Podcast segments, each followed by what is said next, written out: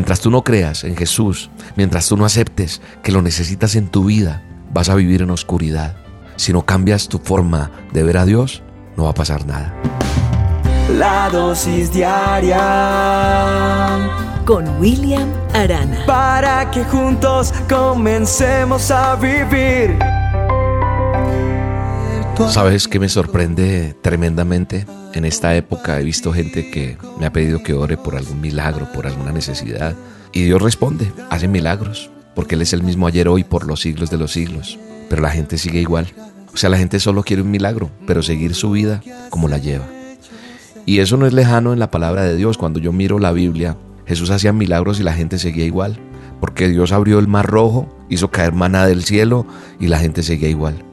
Y hoy en día la gente espera milagros, como le estaba diciendo, y muchas obras espectaculares de Dios, pero muchas veces ven los milagros, son evidencias en su vida y su corazón sigue igual. Cuando Jesús caminaba entre la gente, dice el Evangelio de Juan en el capítulo 6, que la gente lo seguía por las señales, pero no lo aceptaban como el Hijo de Dios, como a Dios mismo.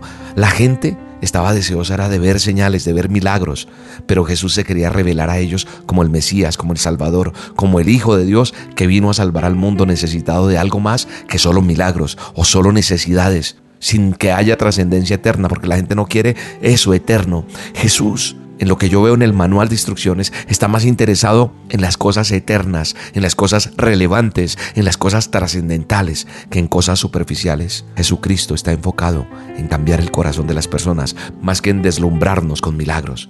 Jesucristo siempre habló clara y directamente. Mira lo que dice Juan 6:26, dice, les digo la verdad, ahí está hablando Jesús, ustedes quieren estar conmigo porque les di de comer, no porque hayan entendido las señales milagrosas. No se preocupen tanto por las cosas que se a perder, tal como la comida. Pongan su energía en buscar la vida eterna que puede darles el Hijo del Hombre. Jesús me muestra que está más interesado en la vida eterna, la vida después de la resurrección. Pero sabes, lo que se ve en lo físico y las necesidades inmediatas, eso es lo que es relevante para las personas hoy. Y Jesucristo sabiendo que Él es el único camino a esta vida, por eso dijo, yo soy el pan de vida, yo soy el que coma de mí no va a tener más hambre, no va a tener más sed, no va a tener más necesidad. Está hablando en ese sentido espiritual, en lo que nosotros necesitamos. Mientras tú no creas en Jesús, mientras tú no aceptes que lo necesitas en tu vida, vas a vivir en oscuridad. Porque la gente veía señales, milagros, pero seguían en la oscuridad. En esa oscuridad que cada uno quiere escoger. Y aún sigue siendo así. Ven a Jesús solo como, como ese maestro, como ese profeta, como ese líder, como ese candidato, pero no lo ven como el único camino a la salvación. Yo soy el camino, la verdad y la vida.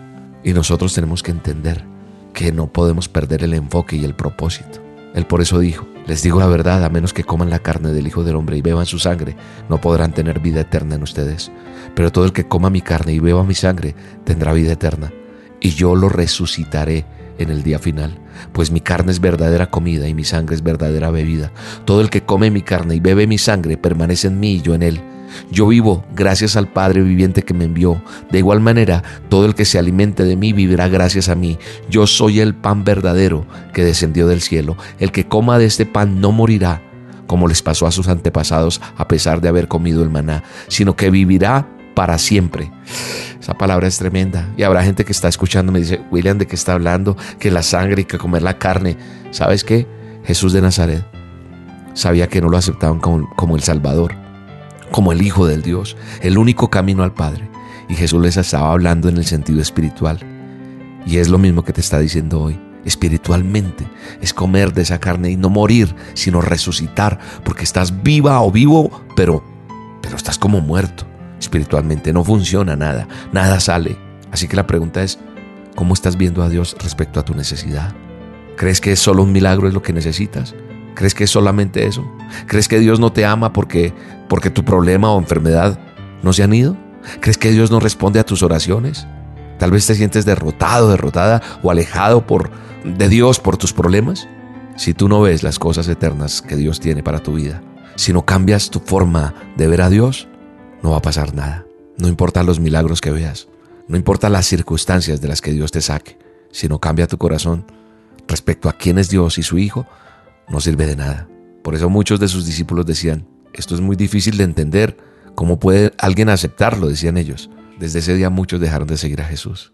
¿Sabes una cosa? Jesús no quiere que lo entiendas todo. Si estamos en oscuridad nunca vamos a entenderlo. Jesús quiere que tú le aceptes, porque la aceptación es una decisión que está aquí en el corazón. Si no aceptamos la verdad del Hijo de Dios, si ellos no aceptan a Jesús como el único camino, van a vivir eternamente en sus agujeros negros. Ahí es lo que Dios no quiere para ti. Así que hoy hay que aceptarlo y hay que entender que Él quiere cambiar nuestra vida y hay que devorar espiritualmente quién es Él. Cuando yo entiendo, digiero esa palabra, cosas nuevas van a venir. ¿Quieres recibir la verdad? ¿Quieres recibir a Jesús en tu corazón? Dile, Señor Jesús, te abro mi corazón. Enseñoréate en mí. Perdona mis pecados. Sálvame. Tú eres mi Señor y mi Salvador. Oro por tu salud en el nombre de Jesús. Oro por tu familia en el nombre de Jesús. Te mando un abrazo y te bendigo. A pedirte como suelo. Si antes de yo clamarte, conoces mi petición. Solo quiero escucharte. Pon el tema, Señor. Caminar por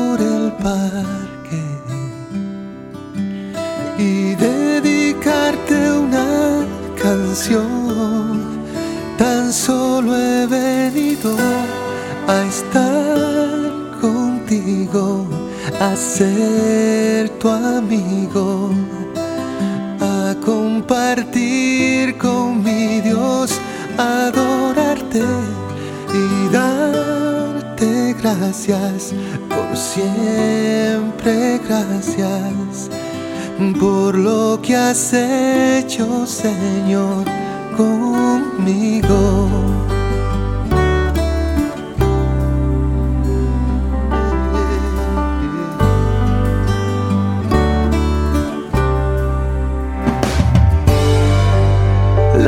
Dosis diaria con William Arana.